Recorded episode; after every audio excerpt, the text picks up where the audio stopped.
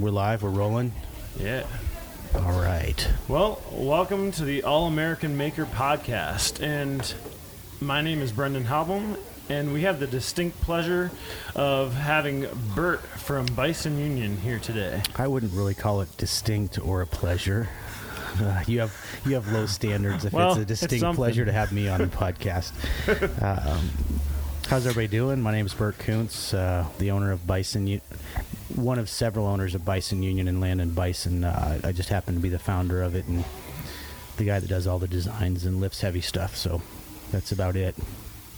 So, tell us a little bit about how you started Bison Union.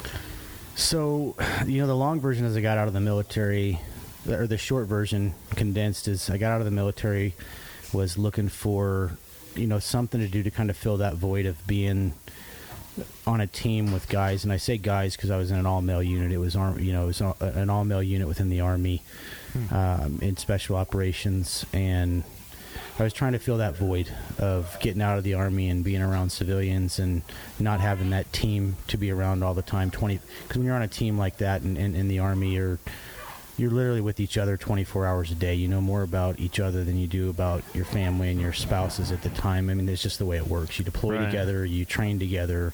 You do. When I say deployment, I don't just mean combat missions either. I mean you do training missions and work with other countries and and you're gone a lot, so you, you really get to know your teammates, um, and to go straight from doing that, from being on a team to not being on a team, um, it's it's a it's a pretty big transition. So Yeah, I can't imagine. you got to fill that void for me. I was in Fort Worth, Texas at the time, and you know I say it a lot. The two things that I wanted to be as a kid were, you know, a zookeeper or work with animals. The other one was be a Green Beret or a Navy SEAL, and the last one is, you know, be a cowboy or a rancher. Um, I, I, I never would have been a Navy SEAL because I'm just not good in water, um, especially not 100 feet underwater. And I'll never be a cowboy. I didn't grow up with horses, and I don't have that background. I think I could definitely be somebody at some point that is proficient on a horse, mm-hmm. but proficient is a stretch as well. You know, y- y- you talk about cowboys. You talk about people that you know are multi generational that have been doing this, and it's their lifestyle. It's not just something to look cool on Instagram, or you know, these are guys that guys and gals that work cows and horses and livestock 24 7 365 days a year. Uh, i don't think i'll ever be one of those. Um, but getting out of the military and away from that team i was trying to find that that that void to fill and get back around a group of people. And, and just through chance a friend of mine um, his name's not chance but just by chance comma a friend of mine in Texas hooked me up with a rancher named Buster Frierson, who's now an owner in Bison Union, Bison Union Coffee. He's going to be coming on board at Land and Bison with the buffalo stuff and the ranching stuff up here in Wyoming as well. But uh, I got a job on a ranch, and Buster, you know, Buster's kind of stuck in the 1800s. He's he's uh, a rough guy, a fair guy, one of the most decent, honest human beings you'll ever meet. If he says he's going to do something, he does it. You know, he works hard. He runs a pretty good sized ranch right in, in Fort Worth, Texas, still inside the city limits um, of of Aledo and Fort Worth right there. But uh, got a job working for him for ten bucks an hour, which was a lot less money than I was making at the time. And my wife Candace about divorced me, and then she realized real quickly how happy I was. Ma- to me, it wasn't about money. You know, it, No. it became about money because we had to pay our bills and working for $10 an hour at 30 you know 35 36 37 years old is not probably not the best spot you want to be in in america in, in this mm-hmm. this day and age. But i was happy. And that's a hard thing to do. You know It's i'd work. I'd work for five dollars an hour if i could pay our bills and and be happy. You know mm-hmm. to me that's more important than anything. And you you've spent some time with us now. You and i have been talking for i think gosh a couple years now. Mm-hmm. And finally after a couple years just everybody's so busy you and i finally got to link up in person here this week in wyoming but I think it's the perfect time. it, it is. I think you really did hit us at the perfect time because we're starting to get things sorted out. We've made a lot of mistakes and in business and personal not just me the people around me that are now part of a circle that i'm really lucky to be in. Uh, but i found that team. You know Yeah. I found that team and it started on a ranch and on that ranch, you know, Buster is a traditional cowboy in every sense of the word. So he's normally in boots, jeans, a button-down shirt, you know, a belt, belt buckle, and a and a cowboy hat. Um, and, but he also goes to the gym every night. He's, he's one of those guys that works his butt off, you know, 12, 14 hours a day on a ranch, and then he takes time to eat dinner, and he goes to the gym every night, even if he has to go at 9 o'clock or 10 o'clock at night, knowing he's going to get back up at 5 in the morning. Yeah. Uh, but he's also a t-shirt and hat guy when he does that stuff. So we just were bullshitting on the ranch um, and decided to do some hats and t-shirts. And we we took a couple designs and threw them on some shirts. And we I also I had a little following on social media on Facebook at the time. This was before Instagram got big big, and we launched them there, and they did really well. And I had a following on Instagram, not a big one, you know, maybe ten thousand people or something like that. Um, but we launched those shirts and, and they did a lot better than anybody expected. So we kind of turned two shirts into four shirts into, you know, eight shirts and a couple hats. And you can see where I'm going with that. Yeah. And now we're, you know, now we're here in, in Sheridan, Wyoming with a coffee shop and a full on lifestyle and apparel brand and, and have moved into some other stuff that I'm sure you'll probably ask about or maybe not. So, how would you say you would take your products, like to anyone out there who makes products, and use them to not only inspire others but to do good as a result? You know that that's that's a really good question. I've thought about it a lot lately. There's a lot of scumbags out there, and mm-hmm. there's a lot of T-shirt printers and you know hat makers and embroiders and you know T-shirt vendors, and it's become you know it's become a game of who can mark stuff up more and. You know who can take a, a good that's manufactured at a relatively cheap price and get the most money out of it. Mm-hmm. Fine with me. America was built on capitalism. It was a bunch of drunk white guys in a bar that said, "Hey, we're paying too many taxes for not being represented here at home, and we're paying too many taxes, and it's you know we're not getting paid enough for our farm supplies and you know hay and livestock and and, and meat production, whatever it was." Mm-hmm. So I get it. America is a capitalist society. If you want to take something like this banana I'm holding in my hand and buy it for a nickel and sell it for fifty dollars, mm-hmm. if somebody wants to buy it for fifty bucks, good on you Yeah. our our mentality is a little different. You know, as we do more business, we're going to continue to lower the prices of our Yeah. goods because we'll get a lower price. And I know this is business 101, but there's a lot of people out there that you know, they'll go to a t-shirt company and buy the blanks and they'll mark that up and then they Mhm. print your t-shirt and they mark that up a little bit and then they charge you shipping and they mark that up a little bit and Yep. you know, for us, we've tried to avoid that. And if, you know, we don't do business with people like that. Um, and for us, and I, th- I don't think it's just for us, you, you're, you make a lot of goods at, on your own in your, your space in Mhm. New York. And you're trying to make as many things in America as you can, and we are too. Yeah. Um, there's a lot of stuff that's probably not going to happen anytime soon for us. There's nobody in America, and I, I always ask somebody to prove me wrong Mhm. when I say, show me a company that makes every part of their baseball hat in the United States. Right. There's a lot of people that say made in the USA, and then when I call them, I say, okay, every single thing from the inside sweatband to the snap on the back to the mesh on your baseball hat to the bill and the plastic inside the bill. You guys made all that in the United States. Mhm. I've not had one company ever say to me, yes. They go, well, you know, there's a the huge difference between made in America and Mhm. built in America. Like Whether- assembled. Yes, assembled or built, whatever you want to call it, Mhm. produced and made is a totally different word. Right. Manufactured is a totally different word. Mhm. You just made some candles for us that are manufactured 100% in the United States. The tins, the labels, the inks on the labels, the wax itself is a soy wax that you know is, Yeah. was grown From here Kentucky. from Kentucky. The wick, everything. Mhm. Not many people can say that, and we have never hidden that. We use Richardson hats, and we use ten other hat companies that are Vietnam and Mexico, and we can't afford. If if I had the money and investors, I would Mhm. figure out a way right here in Sheridan to make a hat in the United States. It's not going to happen because I don't have ten million dollars cash Right. to make a facility like that right now. Mhm. But you know, that's one of those things we're trying super hard. But there's just certain things that are really hard because of EPA regulations or government regulations to actually make here in the United States. A baseball hat's one of them. Tennis shoes Right. are another one. We'd never make tennis shoes, but we always get beat up every now and then on the internet. Somebody will say, "I bought your hat and it was made in Vietnam or made in Mexico," and it's like you go look at their Instagram account because they messaged you on Instagram, and the mm-hmm. guy's got a Harley Davidson, which is Not ha- made in uh, not USA. made in the USA, and he's wearing Nike shoes, not made in the USA, and Levi jeans, not made in the USA. You know what I mean? But p- so people get wrapped around this this notion of man, I'm not going to support a company that that that sells something with an American flag on it that's not made in the United States. It's like, hey, you got to look at the other side of this. Right.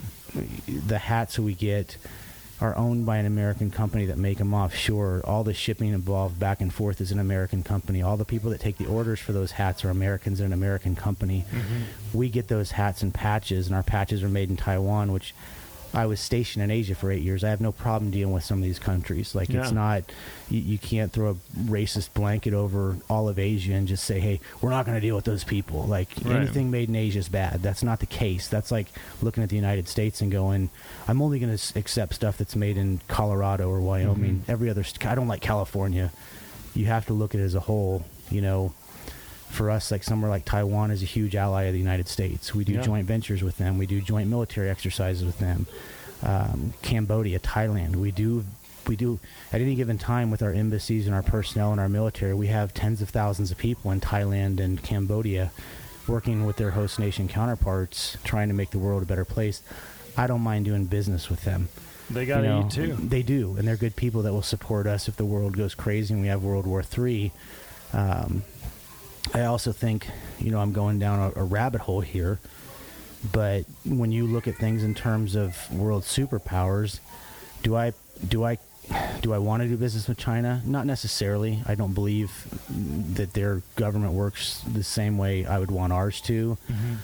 But they're also just by proxy and the amount of business we do with them, they're one of our greatest allies. Yeah. You know, you're talking about trillions and trillions of dollars of business that we do with these countries, and you know, I think the president, with I don't want to get into politics, but I think if this this little headbutting competition that's going back and forth with China right now is going to be a positive one a few years down the road. Hmm. I think it's really going to start to level out the prices, and you know, hopefully someday we can have an open, fair trade system where nobody's screwing anybody else over, and it's okay to do business with hmm. certain aspects because take soy. You know, there's a lot of countries in Asia, to include China, that buy a lot of produce from the United States and support a lot of farmers and ranchers in the United States. And you have to look at you, you can't just look at it as this a one-way valve. Right. Um, we have to look at the bigger picture of furniture and goods that come from the United States and f- crops and meat production. Not just that, anything. Yeah. The cultivation of art, sciences, everything that streams back and forth. We can't just go, yeah, sc- screw China. I don't want to do anything with China because there's some positives there. And you, if you're going to look at the Right. negatives, you have to look at the positives. But Well, and it's take this tumbler for instance. yeah, You can't buy one made in USA.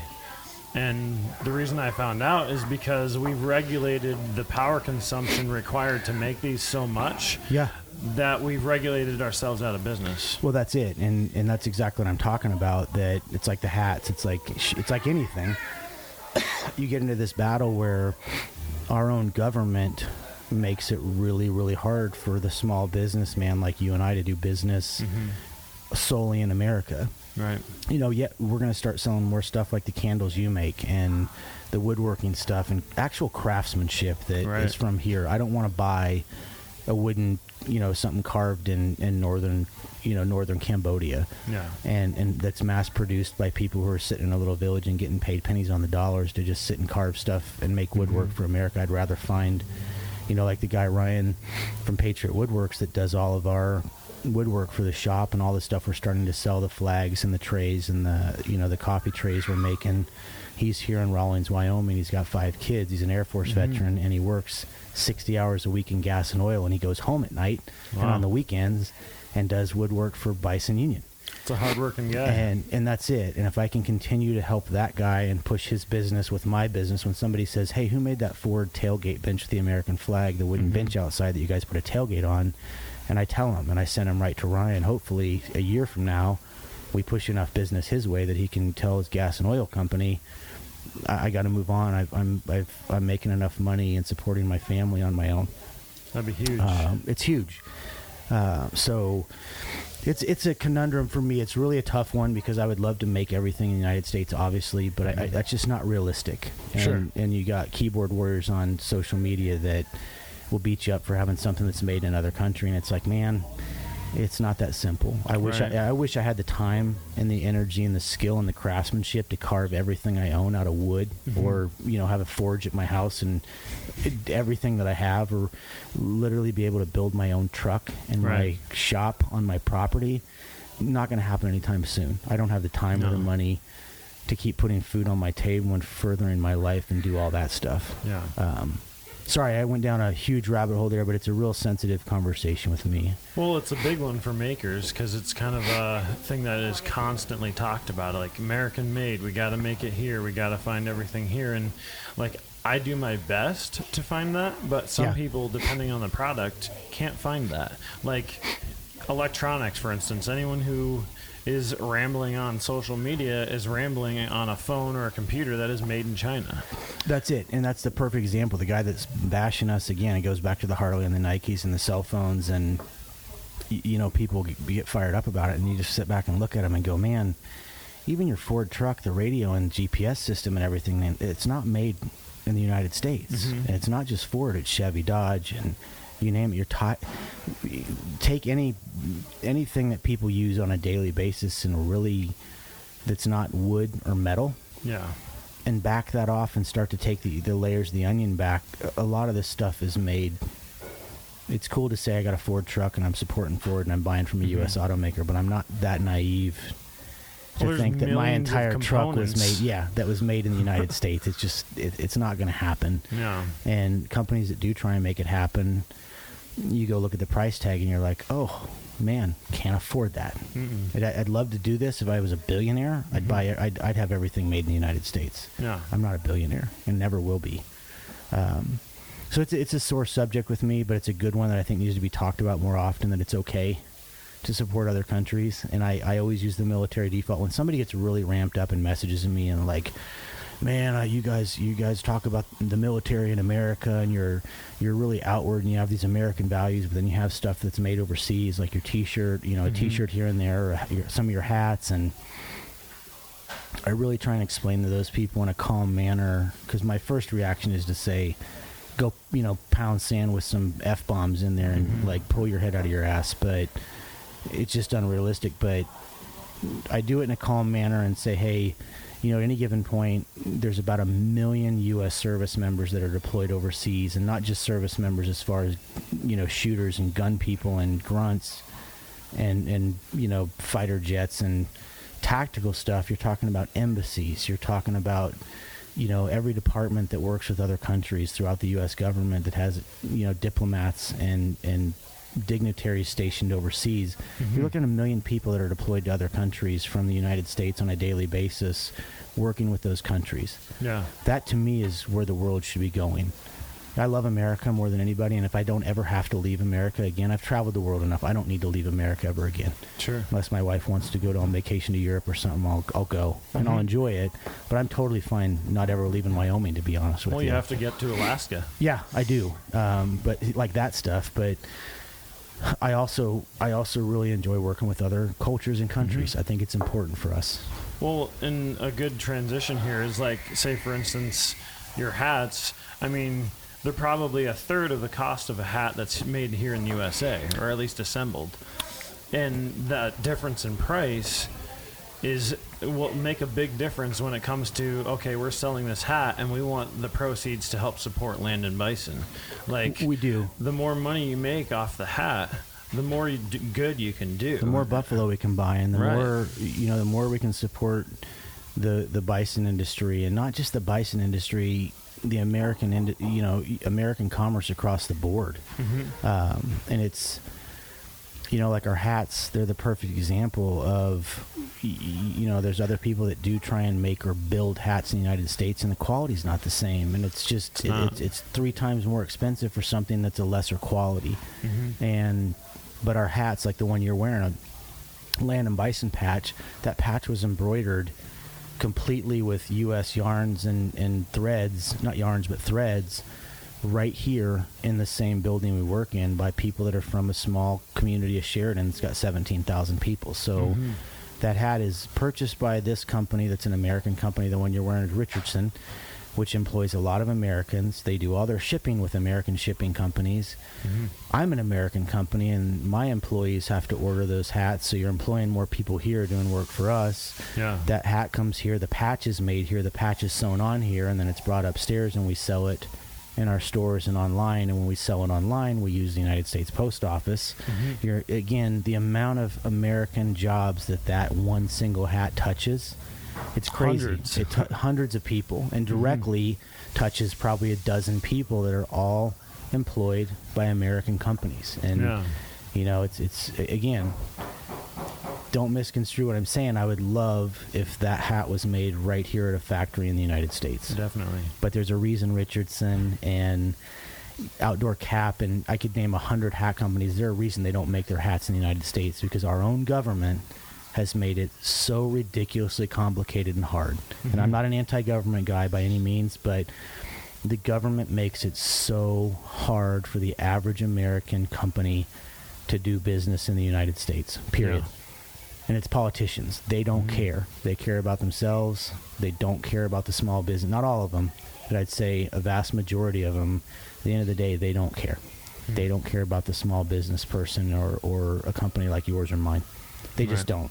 They love to say they do, and they love to put bills up, and they love to try and help. But at the end of the day, they're going to get a much larger paycheck or a much larger donation from a giant corporation that does all their business offshore, which fuels those other countries and other companies. Mm-hmm. It just it's not changing either, unless unless you get a an administration in here that can really do what's happening right now and say, sure, you guys want to charge us big tariffs, we're gonna we're gonna double yours. Yeah. You know, I just saw t- Trump is going to do three billion more. You know, it's a dollar's worth of you know tariffs, 10 percent bump on everything else that isn't doesn't have a tariff on it from China. Hmm. And at some point, China's going to buckle because they won't. Their country would shut down without Chinese goods making it to the United States, and I don't think that's a good answer either. No. Because then you have you know however many billions of people that are out of work over there. Well, And then the- bad things happen when desperation happens. It does. yeah. And and the other part of this that nobody sees, it's easy to say, screw China, I don't want my stuff to be made in China. But they don't look at it on the level of there's a guy like you and I mm-hmm. that's in China that has no fight in the game at all, mm. that's just creating some goods or runs a factory or is a manager at a factory that has five kids and he wants them to pay, play baseball and go to school just like you would right here in Sheridan, Wyoming, mm-hmm. a kid, a parent would with their kids. That's the guy that I want to connect with Yeah. and leave the government out of it mm-hmm. if I could. Because again, there's somebody just like me in China that's getting taxed, and his his politicians are fighting with our politicians, and we're being used as a chess piece. Very he true. doesn't care. He's got nothing against America and nothing mm-hmm. against Americans. That's where I see this. Yeah. You know, if you really think about it, everybody kind of lumps China into this big giant evil devil, and it's like no. There's a lot of working class people in China that are just like working class people in the United States that don't have a fight in the game, and all they do is want to wake up in the morning and have a safe place to live and raise their kids and have food on their table. Mm-hmm. And they're just like us. They just look different and talk different. That's it. true. So, you know, if you put it on that level and you pick this thing apart and dissect it, man, there's nothing wrong with doing business with other countries. And I think it's a change of perspective because if you switch from the whole like very narrow minded thought of like it has to be made here to if it's not made here, what could be done with the, that difference? Like the difference in price or the value of supporting someone somewhere else. Yeah. Like you got to think positively on those things and realize, okay, we're doing good no matter where it's made. And because of the difference in price, we can actually do more good right now. Yes, and that's that's what we're trying to focus on. And again, I don't know if it'll ever happen. I don't know if we'll have that kind of money here within this company and the companies that we're part of. Uh, but if I could, you know, plus I'm also balding, so I like hats. But if I could have my own hat factory right here in Sheridan, not mine, ours, Yeah. um, here in Sheridan and make our own hats right in Sheridan County, Wyoming, at a f- manufacturing facility right here, I'm going to do it. I just don't have the money to do it right now, or I would. Yeah. If somebody came up to me and said, "Here's ten million dollars, build your factory to make hats right here in the United States from start to finish that are Mhm. like the hats you already sell, I would do it. I just don't have the time or the money right now to get an investor. I don't want investors to come on board. We've done all this on our own, Sure. And I I don't have ten million dollars, not even close. I mean, you've been here, you've seen how we operate. Every single dime we make goes back to our companies or to our employees, Mhm. and and it's going to be like that for a few more years because we're not we're trying hard not to take money from banks or from private investors Yeah. because it's important to us to do this on our own. Definitely. And it's not a pri- you know people are like, oh, you're too proud. Why don't you bring on investors? You know, if you had five million dollars, you could probably make twenty million dollars with Bison Union. And I'm like, yeah, I know I could, but then I also have somebody who's not attached to me or my brand or the ranch and farm and ag space or military veterans. You know, there there is somebody else out there like that. Mhm. And if I find that person that understands Buffalo and understands, you know, working class America and cares about ranchers, farmers, and, and military service members, Yeah. yeah, I'm all about it. I would take that money if it was somebody who believed to the core what we believe into the core in a heartbeat. But have the same heart Yep. and and have it where their influence because they're a partner doesn't help you stray from what you've focused on already. no.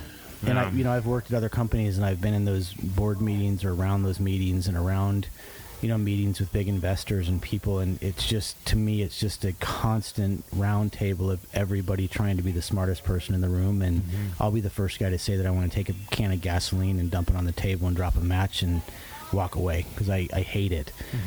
I'll never be the smartest person in the room, ever. Mark my words. And if I am, you won't know it. But you know that's I'm I'm I'm learning to deal with corporate America because I have to Mhm. now because we're growing. Yeah. But it's super hard. And my dad was in corporate America, and he was kind of had the same attitude I am, and it Mhm. got him in a lot of trouble through his career because he would tell people to pound sand Mhm. and he had the same you know he was all for the working class and the workers like if you're living a lot better than your employees yeah. th- there's something wrong if you're if you're a charity and you're living better than the people that you're donating to on a daily Mhm. basis i just there's something inherently wrong with that to me and, and people look at us online and they're like you have a cabin in the woods and you, you have buffalo and stuff but we're also broke and i don't mean broke like we have no money Right. we've been smart and we save a little bit so that if something happens to our dogs or us or we get sick or our house burns down our cabin whatever we can take care of ourselves but other than that we're not You're not millionaires. no, and we're a long way from it. And social long way. media is like very deceiving because Super deceiving. Like even as hard as you work to try and keep things raw and real, Yeah, people still think, oh, they're super successful. Like, I gotta figure out how to partner with them because they'll bring me up. And it's like, well, the whole idea should be that if you're trying to partner with somebody, that you're trying to bring others up, not thinking of yourself. no, and that's And- you and I meeting this week, and, and you met the whole part of our team minus Buster and Tyler, Mhm. and everybody was super impressed with how you do business because it's, you know, I knew you do video stuff, but I didn't realize how good you were at it. And I know you make the stuff that you make, but when we got to meet you, you're not here to make a bunch of money off us. And we're not here to make a bunch of money off you. This was a fun week. Like it's it's been crazy. I had a blast. but it's a fun week. Yeah. But at the same token, if you can have fun and be honest and treat your customers, and when I say honest, I say honesty in business. Like I don't care what anybody does outside of business. Your, your Mhm. personal life is your own. But when it comes to business, and you start exchanging money and Mhm. promising people things. You have to have that. That's that to me is the epitome of having integrity, and you know, like working with you this week if and I told you your wife would never do it because you guys just bought a house in New York, but I, I would have you move here in a heartbeat and work with us nonstop with all these companies, um, because it was fun. yeah. And the the beauty of fun in business is if it's not too much fun, you can Mhm. have fun and take care of your customers first and create content and products that Mhm. will make everybody money and your customers happy. And I keep Right. saying customers because we've made it a point that our customers and I you know are come come 1st Mhm. Even those people like one in a thousand people will message me about our hats being made overseas and again my first reaction is to want to say F you. Like g- then go shop somewhere else. Like don't care man like uh, we I, we can only explain this so many times at a third grade level so you understand it that it's Right. it's too hard for a small business in America to to to be unrealistic and think that every single thing you can make is made 100% in America. Right. Um, but we don't. I engage those people and I talk to them, and you know, I take a deep breath and I try to explain to them. And if they still don't want to do business with them, Mm-hmm. that's fine. And that's the other beauty of America. You don't have a communist or a socialist country where you can only buy bread from one place. You can only Right. buy your clothes from one place that's run by the government. Shop wherever you want, Mm-hmm. but don't come in my store and shit on the floor because I'm going to grab you by your neck and throw you right out in traffic. Like, don't care. Yeah. You can't, you know, and that's the other part of social media. People are super tough Mm-hmm. When they're, you know, they're online telling you that your hat's that you're you're you're a communist supporter and this, that, and the other thing, and it's like, man, you get people in person, it's a whole nother story. Right. Like you actually have to know the heart of someone before you and and it's none of our jobs to judge. No, And and really at the end of the day, the way I see it is we need to try and better ourselves because as a result our relationships will grow with character and integrity Yeah, because absolutely. we're working on ourselves not trying to fix someone else No, and, and my, my big thing now is when somebody messages me and says, "Hey, you know, is, you, is your stuff made or in the United 100% in the United States, a T-shirt or a hat or something like that? That's that's really hard to get made in America. That doesn't cost, you know, three times more. Mm-hmm. That means we have to charge the customer three times more."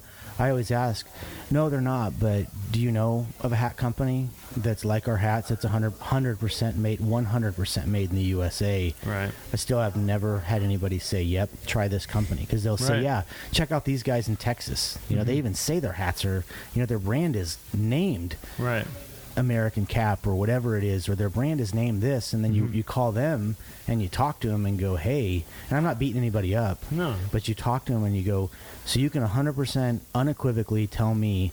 Every single portion of your hat or your shirt or your whatever is made in the United States. I have yet to get an answer of yes. right It's well, this little piece or this buckle or this strap or this this you know this snap or this button that's on the top of your hat. I still don't know why they put those buttons on top of the hat, but it makes them really hard to get under the racks it, it does. but uh, but but you know what I mean. Like again, all jokes aside, I still have yet to have one company, and I hope somebody listening to this will message me and say, "Hey, these guys 100% make their caps in the United States, and they're the best caps I've ever worn." Right. But those two never line up together.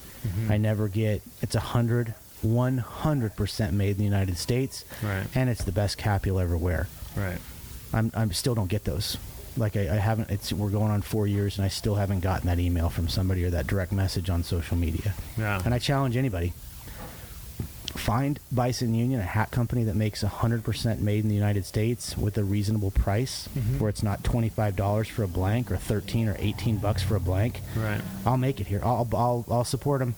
Mhm. I'll at least give them a shot and let our customers decide if it's a good hat or not. yeah Uh, and I mean that, and I don't care what it is. Mhm. But as we move forward, all of our leather patches, all of our embroidered patches are made right here in this building.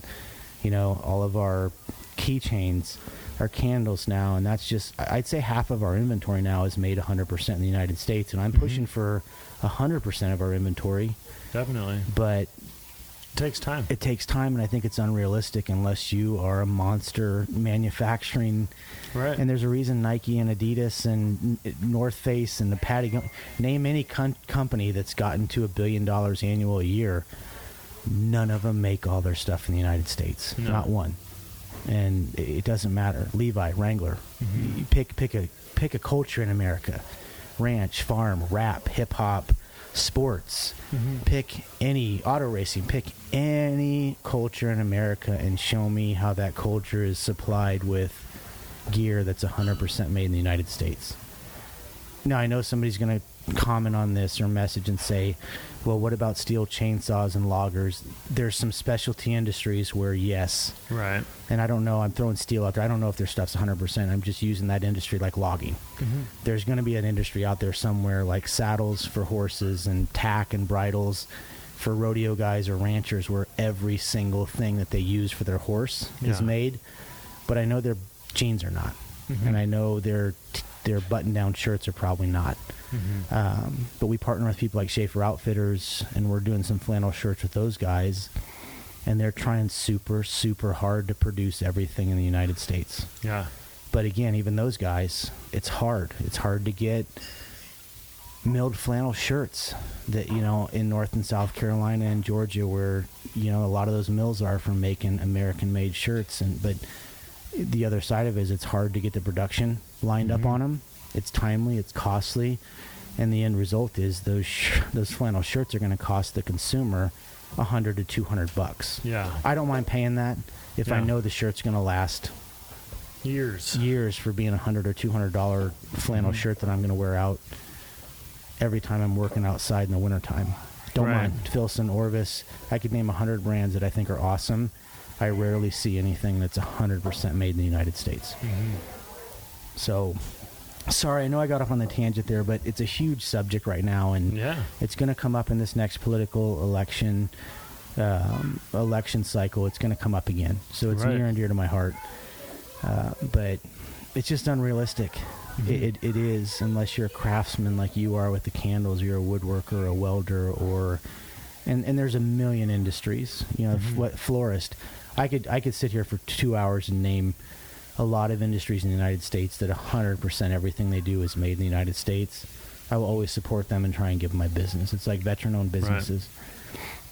Like I- these I will- pottery mugs. The, the mugs we use are 100% made in the United States. Every single thing from start to finish. We posted a video yesterday. They're 100% made in the United States, right Mhm. here in Sheridan, Wyoming now, right on Main Street.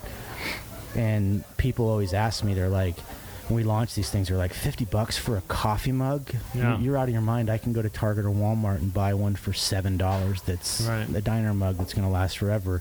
But then they see what goes into it and they get it in their hand. And if somebody's robbing your house, you could knock them out with this thing. Like it's a beefy mug. Yeah.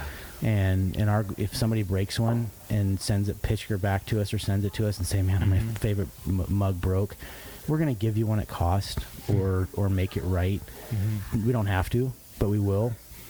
But people saw the video of how they're made, and I, the amount of messages I get, they're like, "I'd pay hundred dollars for that mug." Because the women, it's Yeah. a women-owned company. You watch the video. Every mug takes about 15, 20 minutes just to make the mug. That doesn't include glazing it. or painting. Right. Um, so it's American craftsmanship. Same thing you do, and it's Mhm. not just you. There's so many people that message me on a weekly basis and say, "Hey, here's the products I do. Everything we do is 100%. I use reclaimed barnwood to make these signs or this furniture."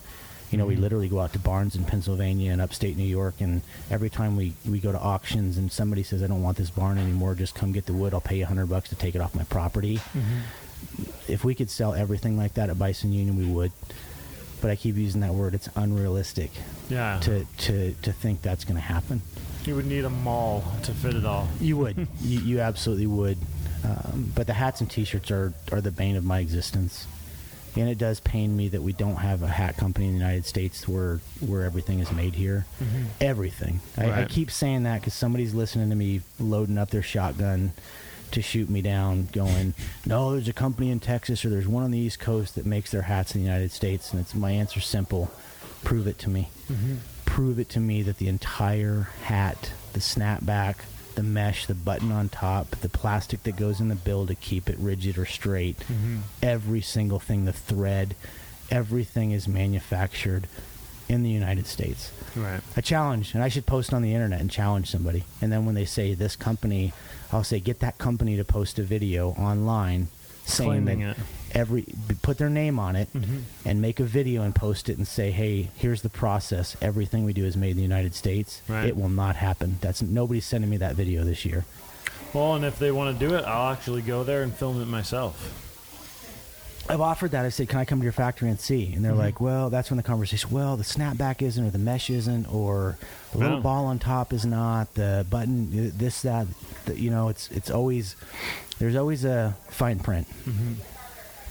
And again, prove me wrong. If I'm wrong and outdated because I haven't really researched this too much in the last three to four months, if I'm wrong in the last three to four months, or there's a company out there sleeping somewhere that is quietly making hats in the United States and we don't know about them, Mm-hmm. let me know because I'll give them a lot of business.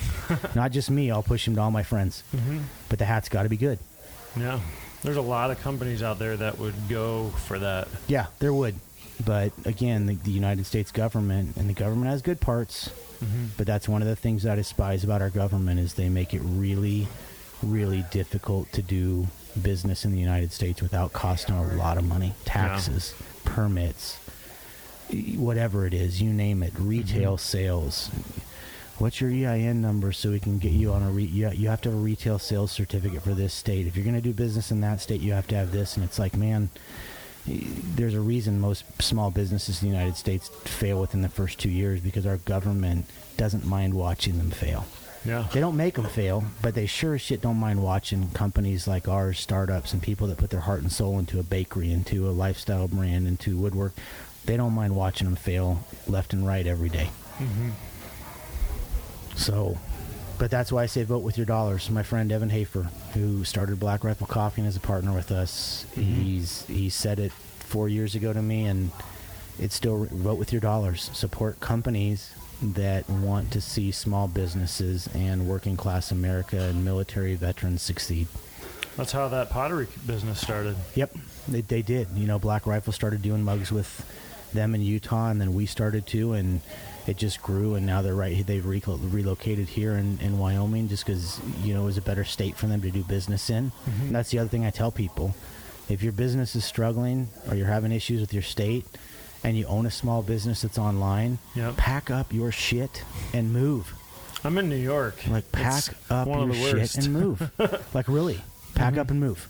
Because you don't realize that you don't, you know, most of those states, if they're good on business, they're probably good on income tax too, and you might not even have income tax. Right. And the other one is property tax. You know, Mhm. we were going to move to Texas and live in San Antonio in a small, modest house in the city limits, and property taxes were going to be fourteen thousand dollars a year.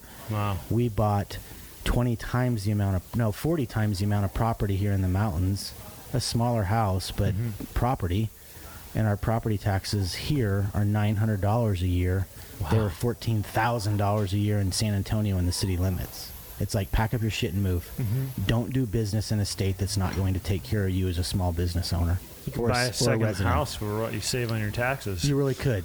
When you look at, the, I mean, the mortgage. I mean, the average mortgage in the United States for middle class America is about twelve to fourteen hundred dollars Mm-hmm. a, a month. You do the math.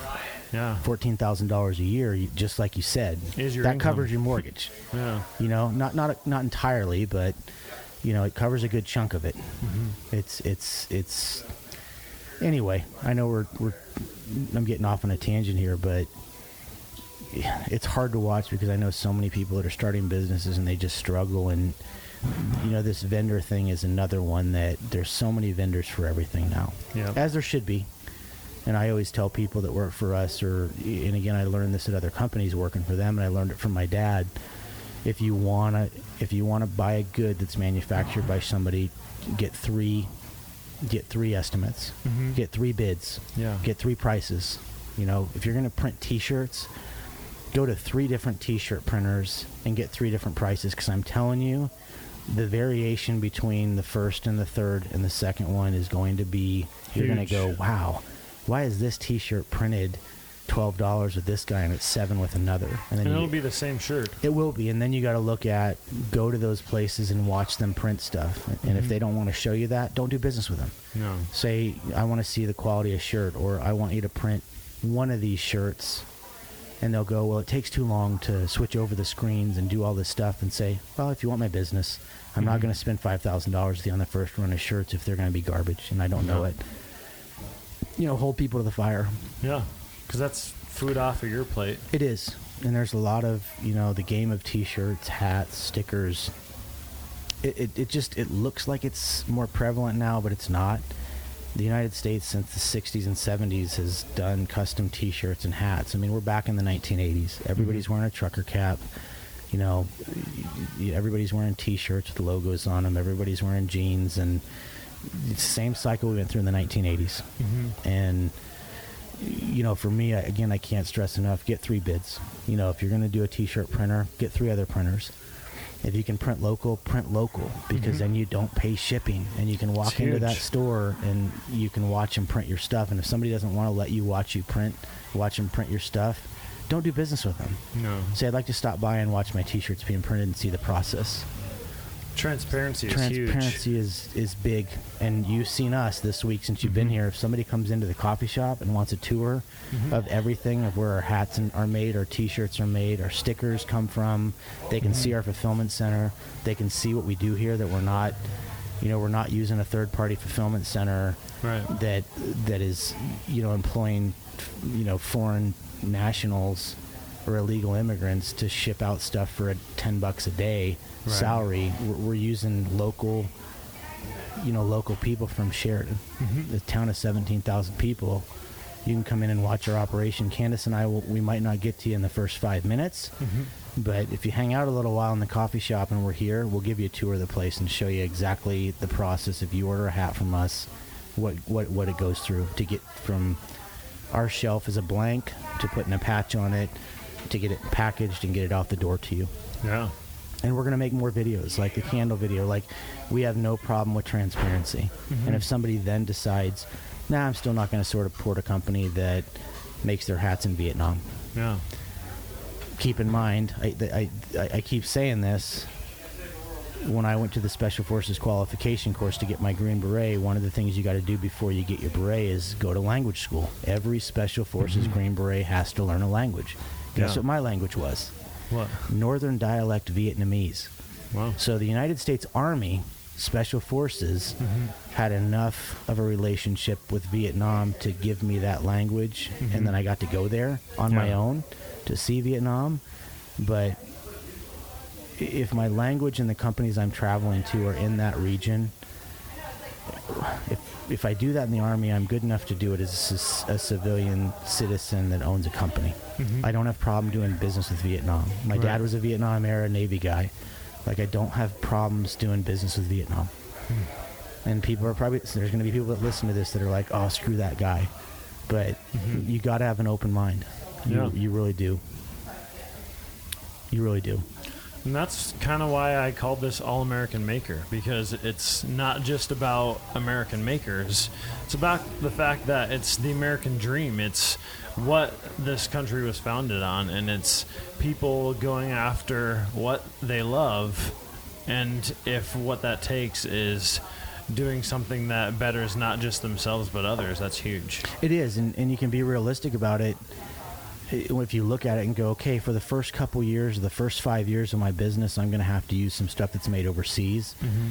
But that might allow me to make enough money to come up with $10 million in revenue or get potential investors or get a loan from a local bank mm-hmm. at 4 to 5% interest to to get on board and then work with the local government and the, the business council which another reason we moved to Wyoming there's an incredible state Wyoming Business Council mm-hmm. and then the city of Sheridan and Sheridan County is phenomenal at helping people start businesses and grow them here Yeah. so we might be able to get tax incentives or grants or benefits that'll allow us within the next few years to build a factory right here and do exactly what I said and make our own hats. Mm-hmm. And if I can make it happen, I will. I, I- I can. And again, I would love for everything to be made, everything with our companies to be made right here. Right. And and part of that's a control freak in me. I would love to be able to control the process to to to get our cost of goods and our time studies down so that we know exactly how long it takes to print a T-shirt. Mm-hmm. And then you add in your power bill and the salary of your employees and Yeah. the inks that go on the shirt and you know you name it whatever cost if i can control that in the building and do time studies and say hey we can knock four minutes off of this t-shirt mm-hmm. which equates to 12 cents a t-shirt like that's where that's where my brain's at right now Right. if I can print my own stickers on a sticker maker here, if I can print my own, if I can embroider my own hats, if I can roast my own coffee, and that's why mm-hmm. Evan from Black Rifle and I wanted to do this is so that we could put a roaster here, and I don't have to have my green beans shipped to Black Rifle and have Black Rifle in Salt Lake City or Nashville roast our coffee and then put them on another pallet roasted and bagged Right. and ship them here. We just took out an entire step in the shipping chain by roasting our own coffee here. The green beans come right to our building. Mm-hmm. We roast it here, we package it here, and we ship it directly to the customer. We just cut out a huge step, which shaved, which is going to shave here in the next few months money off of the price of a bag of coffee. Plus, it gets a better quality product in your customer's hand. It does. because their coffee isn't a month old. No, it's coming. You know, it's it's getting to them. We've got it down to a science, and this was bi- a big thing at Black Rifle. Was Evan has always said, I want the coffee to go out the door as fast as possible to customers. There's no chemicals added, except for a couple of the blends that have some more caffeine in it, Yeah. uh, or roasts. But you know, that's big for me is to get the product to the people as fast as we can. Yeah. And I love it when somebody says, "Man," they post on social media or send me a message and go, "Holy crap! I just I just ordered a T-shirt this morning at seven o'clock when I got up, and at nine o'clock I got a notification that the T-shirt shipping out the door." Yep. You can't do that with a third-party fulfillment center. No. It just you might be able to at some point if you're Amazon, but the fact that we control that here, Mm-hmm. and somebody can order a T-shirt at 7 a.m. and that happened this morning. Somebody messaged me and said, "Holy crap! I ordered a T-shirt at 7 a.m. and got a shipping notification and a tracking number at 9 9 a.m." Right. That to me is that's what I want as a customer, and then I can track that package as it flies. If it's, it's in the wind, I can track it to my front door.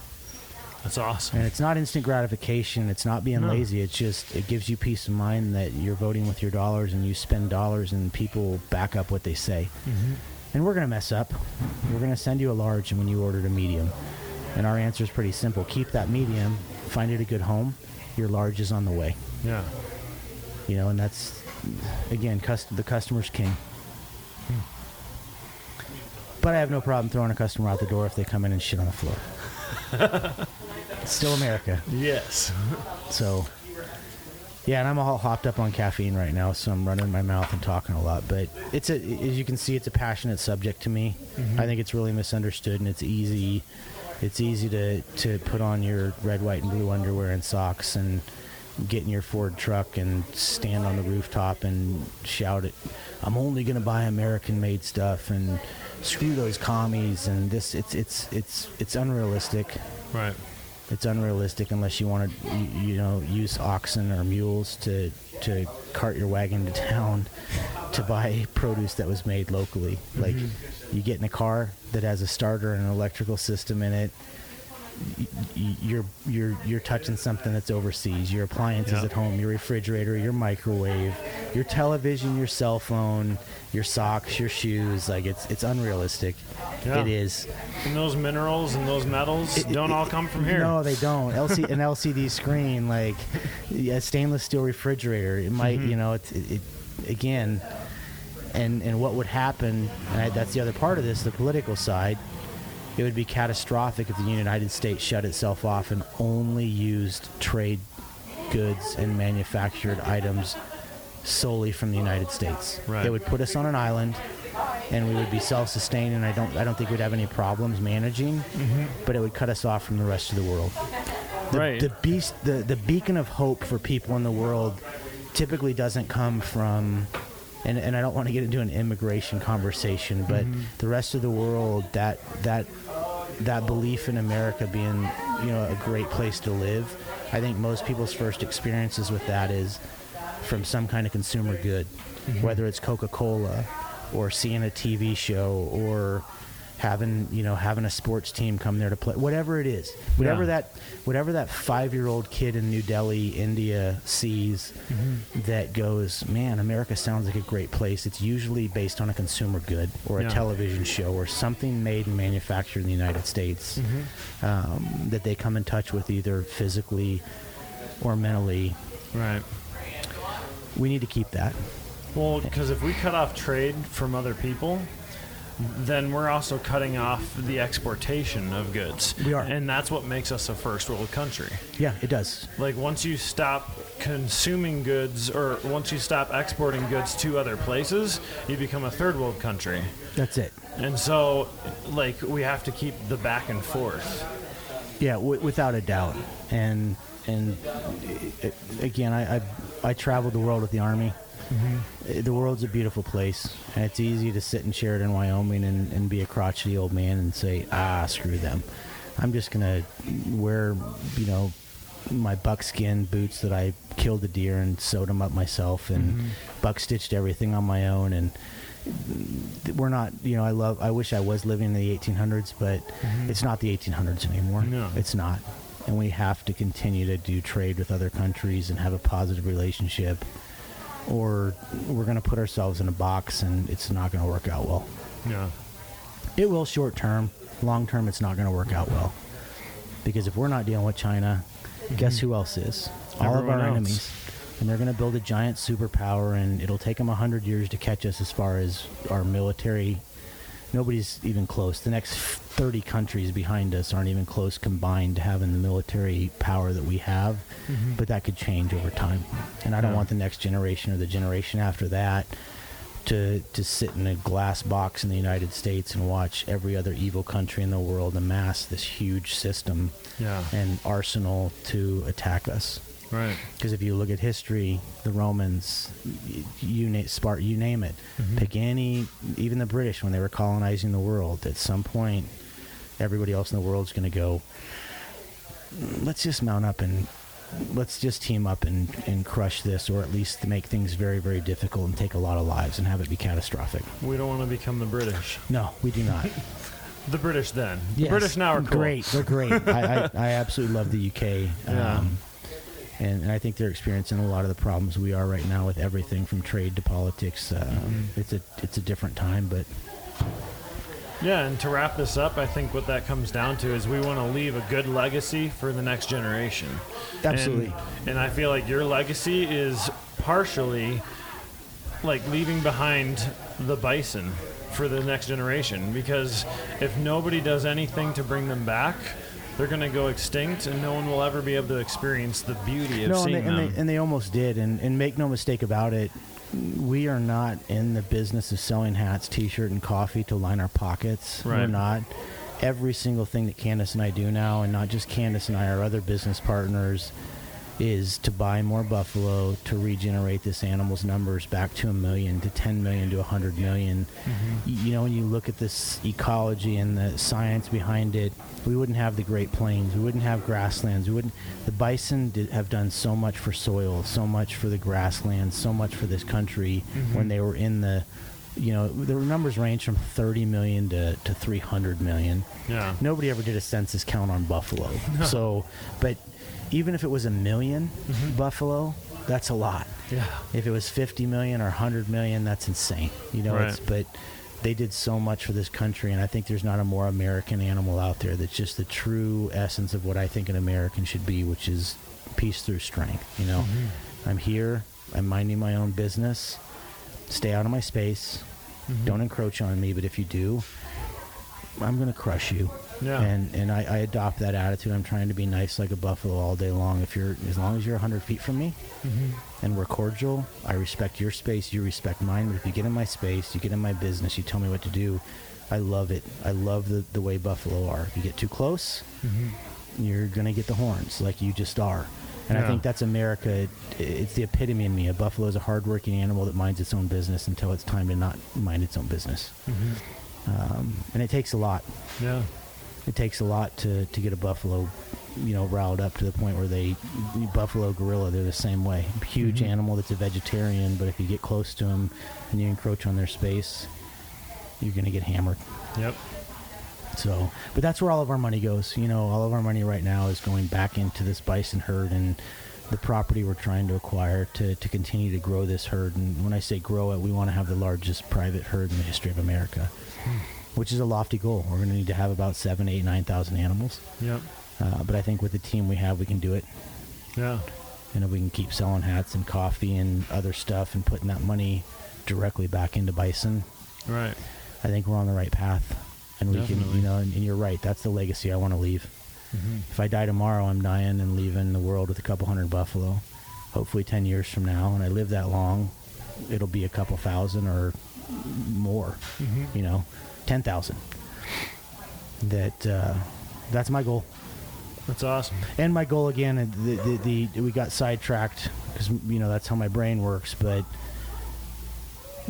I really do have a goal of trying to have everything made here, right in Sheridan, Wyoming. Yes. Do I ever, do I think it's going to happen? No, I, don't think we're ever going to sell hundred percent of our products will ever be hundred percent made in the United States or made in Sheridan, Wyoming. But man, we can try. Mm-hmm. We can we can try partner with people like you and, and, and bootlegger pottery and black rifle coffee. You know they don't they don't grow coffee beans don't grow well in the United States. So you know, I don't think we'll ever, you know, Yeah. unless something drastic changes and Evan and the guys at Black Rifle figure out a way to grow really good coffee in the United, Mm-hmm. which, mark my words, they're trying. Like if they can, if anybody can do it, those guys Mm-hmm. will. They'll figure out a way. Um, but that's our goal, is to have everything made by makers in America, like manufactured right here. Yeah, that's awesome. Well, thank you very much for your time. Yeah, absolutely. Thanks for for having me on, and thanks for being here this week. It's been really, really great. Um, you're a special person and have a special niche in in both business and film and what you're doing, and we're just happy to be a part of it and have you on the team. Like it's great. It's been a great week. Yeah, my pleasure. well, have a great day. Thank you, too. very much. Thanks, Brennan. Appreciate it. Yeah.